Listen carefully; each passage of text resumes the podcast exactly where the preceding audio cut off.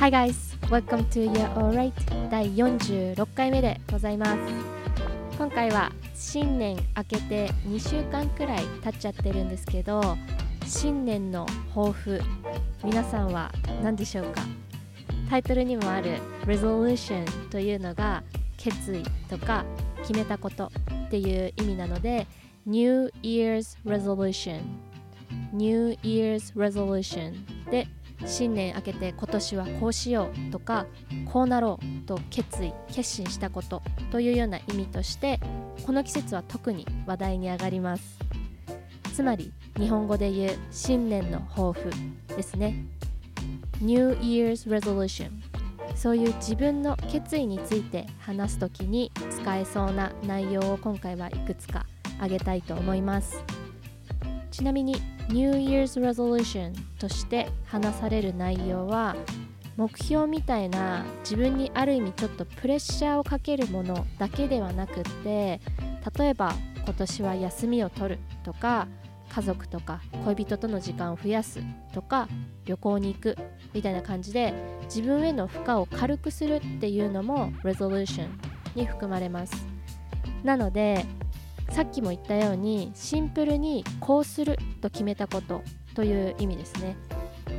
今回の内容は新年の抱負っていうタイミングだけじゃなくどのタイミングでも実はもっとこうしようと思ってるんだよねっていう感じで日常でも会話の中で活かされる内容だと思うのでぜひ最後まで聞いてください。それでは今回は10個こういう話題の時に使えそうなものを取り上げたいと思います。まず1つ目 Start a journal Start a journal または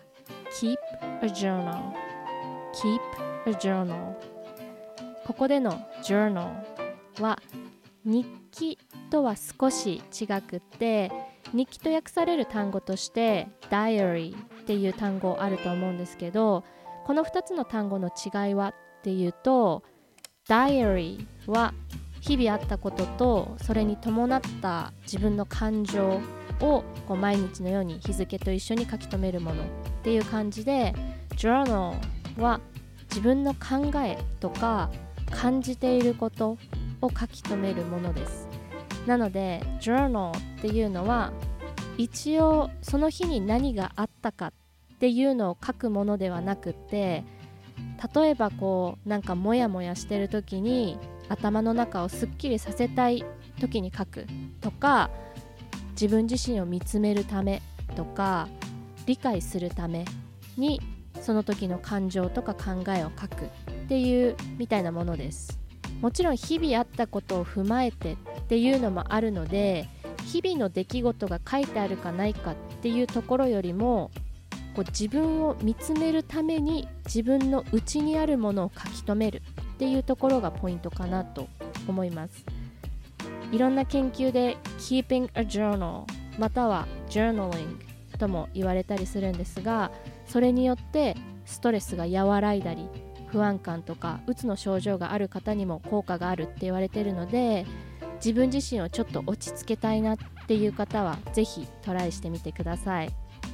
最初に start a journal もしくは keep a journal って言ったんですけど、まあ、start は始めるっていう意味なのでこれから始めるっていう人は、まあ、start a journal だし keep a journal はまあジャーナルをつけるっていうことですね。なので、まあ、この動詞は自分のシチュエーションに応じて選んでいただけたらいいのかなと思います。では2つ目。Read more books read more books 本を読むっていうことですね。読書も自分を見つめ直すとてもいい機会でメンタルヘルスにもいい効果があると言われてますし知識も増えるので習慣にできるとより穏やかな日々を送れるのではないかなと思います。3つ目 cook more または cook something new each week cook more もしくは cook something new each week cook more は今まで以上に料理をするっていうことですね。でもうすでに料理の習慣がある程度ついていてレパートリーに退屈し始めてるっていう方とかにとっては cook something new each week つまり毎週何か新しいものを作るっていうのを試してみるといいんじゃないかなと思います。で次に挙げる2つは体の健康にダイレクトに響く内容で結構あるあるの豊富だと思うんですけどまず4つ目ですね。Drink less alcohol. Drink less alcohol. お酒を飲む量を減らすっていうことですね。less っていうのは不可算名詞に対してより少ないっていう比較で使われる単語です。alcohol っていうのは数えられない名詞なので less alcohol. ちなみにこれに対して加算名詞と一緒に使われるより少ないっていう比較の単語は fewer です。fewer. few に er がついた形ですね。fewer. では5つ目。quit smoking. quit smoking. quit はやめるという単語ですね。Stop smoking で stop もやめるっていう意味ではあるんですけど一時的な印象を受けるかなという感じです。最近はジュールとか電子タバコも流行ってると思うんですけどこれはベイプと言われます。ベイ名詞としても動詞としても使われるので quit vaping stop vaping というふうに言うことができます。第6個目 drink more water. Drink more water. 水をもっと飲むですね。水ってすごい大事なんですよ健康に。ご存知の方たくさんいると思うんですけど。でそして美容にもとても大事なんですよね。でもっと言うと質のいい水を飲むと肌もきれいになります。で人ってほとんど水なのでまあ納得ですよね。風邪ひいている人とか体調を崩している人に Stay hydrated っていう風に言ったりするんですけどこれはつまり水いっぱい飲んでねっていうことです。Hydrate っていうのは水を与えるとか水分補給をするっていう意味で Stay hydrated Stay hydrated でその状態を保ってねっていうことになります。逆に dehydrated dehydrated hydrated の前に de がついた一つの単語ですね。dehydrated っていうと水が足りてない。つまり脱水とか乾燥状態にあるっていうことです。7個目。take the stairs take the stairs 階段を使うっていうことですね。stairs は階段です。ちなみに1段の階段は stair 2段以上段数があるものは stairs で複数形になります。動詞として take が使われているんですけど交通手段とか移動方法って言ったらいいんですかね。にはだいたい take が使われます例えば take the elevator とか take the train take a cab taxi とかですね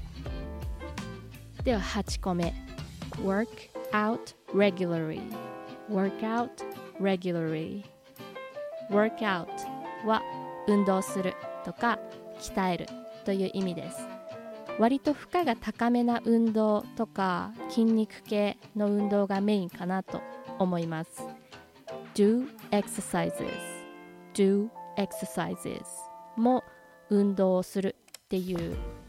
意味ですね。私の感覚的には exercise って聞くと軽めなイメージあるんですけど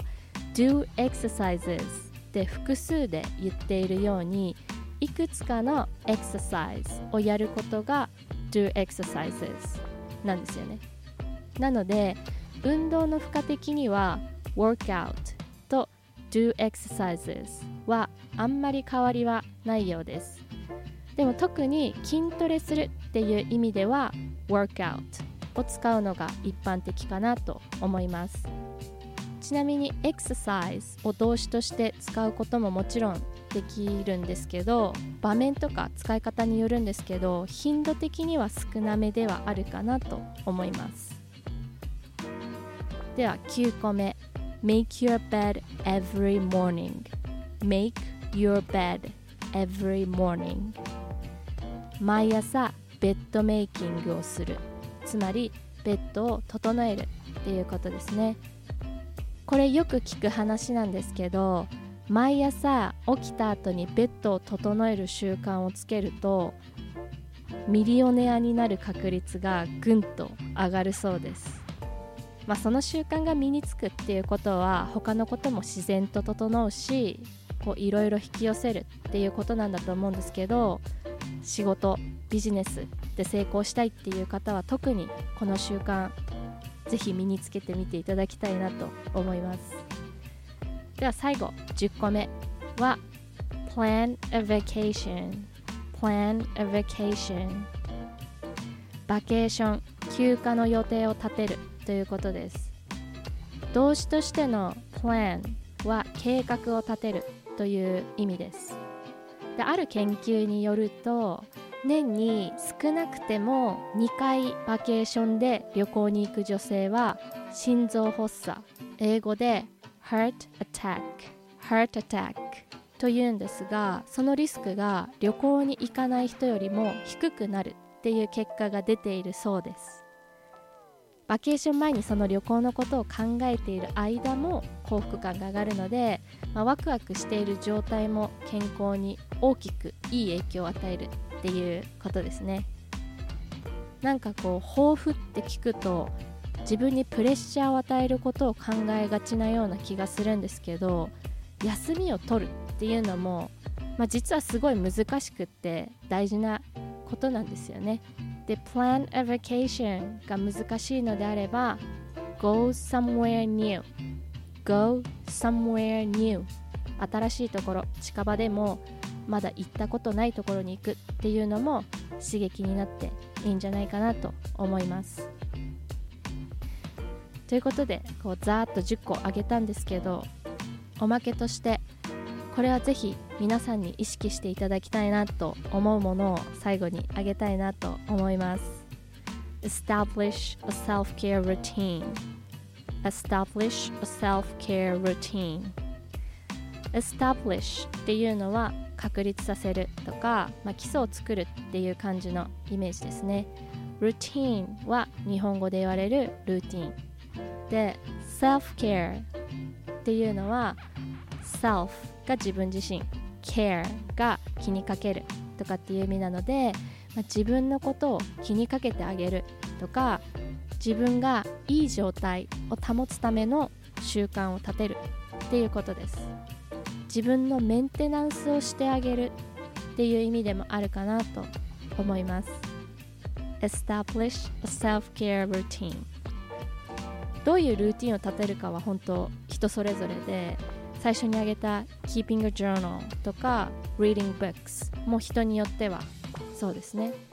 とにかく自分がリラックスできることとか好きなこと気持ちいい気分になれるものをするっていうことですね。お風呂に入る Take a bath とかもそうだし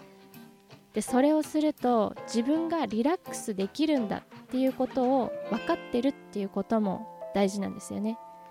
でこういう自分のために大事な自分の時間のことを me time と言ったりします。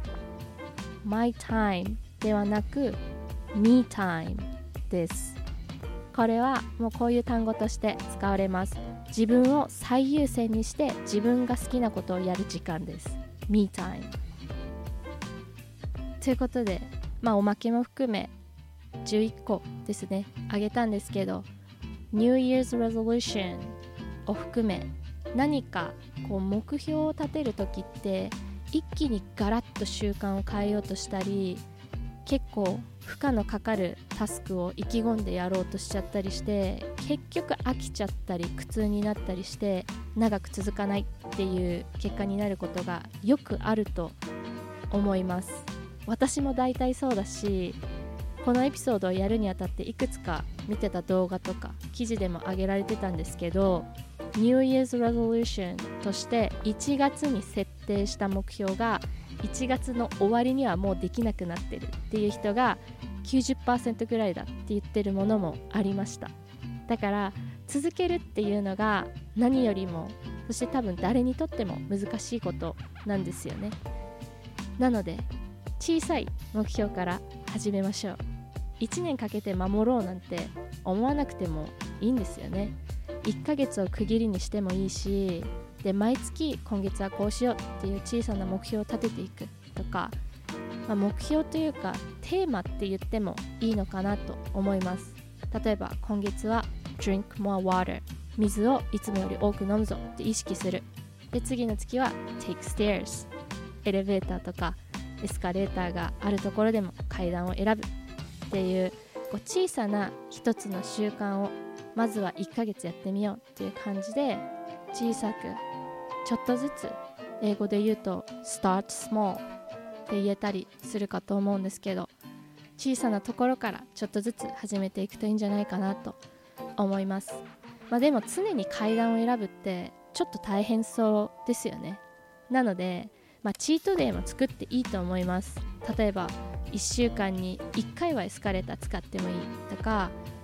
もしくは逆に1日に1回は階段を選ぶでもいいし何をするにも土台作りが一番大事なので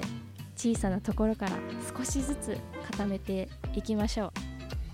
私は定期的に運動をするというテーマで今年はやっていきたいと思います。たまにジム行ったりはしてるんですけどやっぱり継続するっていうのができなくてまあ家でストレッチをするっていうのも含め運動と体のメンテナンスに力を入れていこうと思います。ここでこう毎日夜寝る前ストレッチって言っちゃってもいいんですけど毎日っていうのはちょっとレベル高いのでまずはいつもよりも意識するっていうところから無理なく始めていこうと思います。ということで今回 New Year's Resolution というのを一応トピックとしてえっ、とやりました。今回の内容そんなに難しい内容ではなかったんですけど会話の種として使える機会あったら是非参考にしていただけたらなと思います。ということで今回もありがとうございました。また1週間後でございます。Have a good one.